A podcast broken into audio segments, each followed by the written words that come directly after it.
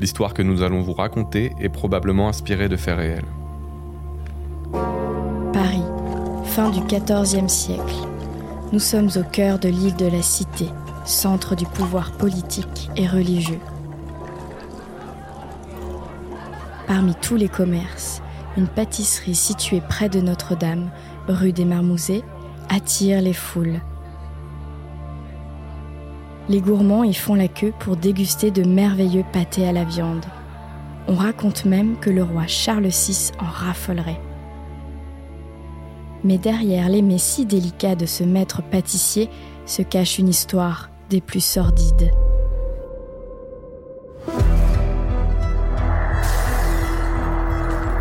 Scène de crime. Ça m'intéresse revient sur ces crimes qui ont fait trembler les villes. «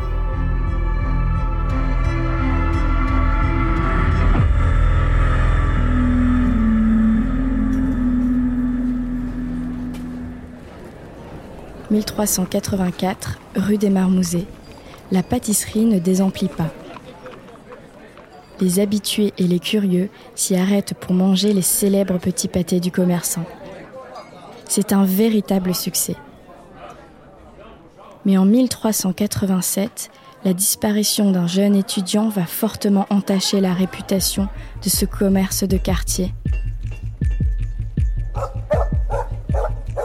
Un après-midi d'automne, la maréchaussée est alertée par des aboiements incessants entendus tout près de la pâtisserie.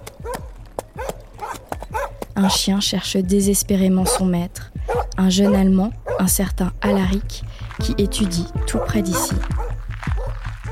L'animal n'arrête pas d'aboyer et campe devant la pâtisserie.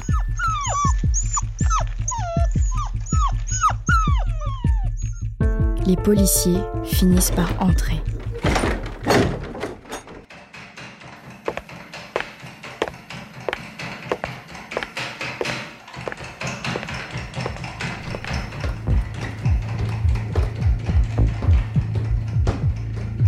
Dans la cave de l'établissement, le maître pâtissier est en plein travail.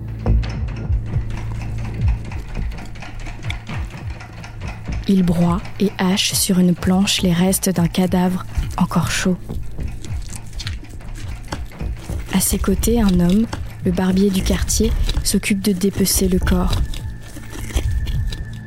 Les deux meurtriers sont démasqués.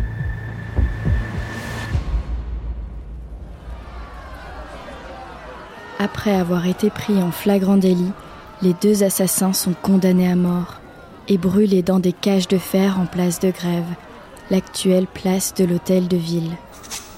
Le bruit a couru qu'il y avait en la cité de Paris, rue des Marmousets, Chronique de Jacques Dubreul, 1612. un pâtissier meurtrier, lequel, ayant oxy en sa maison un homme, aidé à ce par un sien voisin barbier, feignant raser la barbe. De la chair de celui-ci faisait des pâtés qui se trouvaient meilleurs que les autres, d'autant que la chair de l'homme est plus délicate à cause de la nourriture que celle des autres animaux.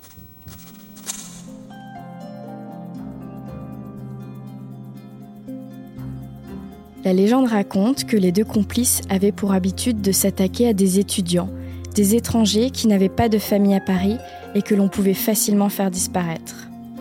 Les vendredis, le barbier leur proposait ses services gratuitement. Et au lieu de leur couper la barbe, il leur tranchait la gorge. Il se chargeait ensuite de dépecer les victimes, puis les envoyait chez le pâtissier par une trappe qui reliait les deux commerces. Le pâtissier pouvait incorporer la chair humaine à sa recette.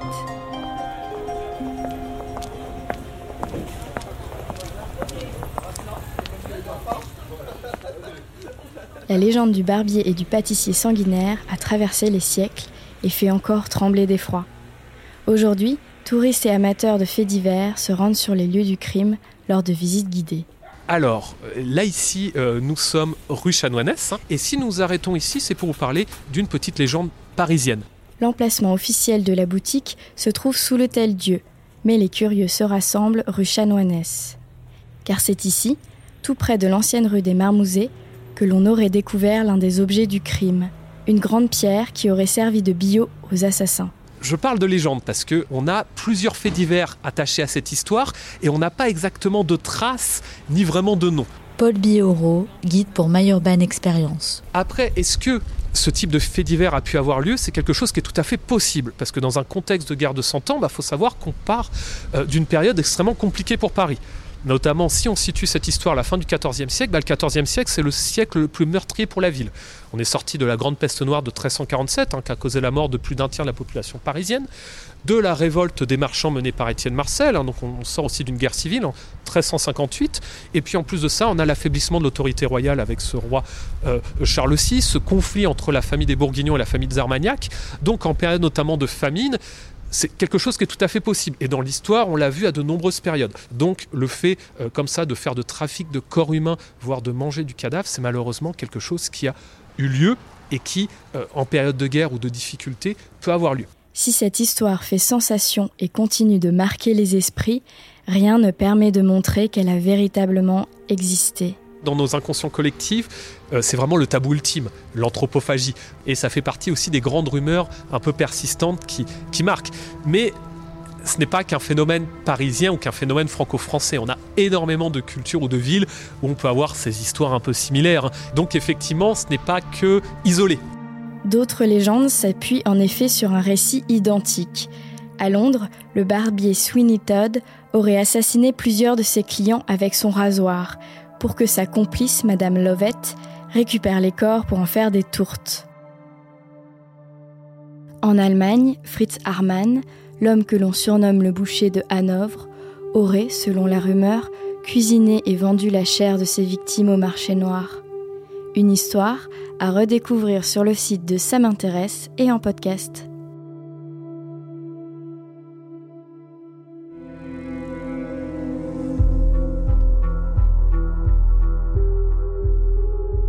C'est la fin de cet épisode, on se donne rendez-vous la semaine prochaine pour une nouvelle histoire.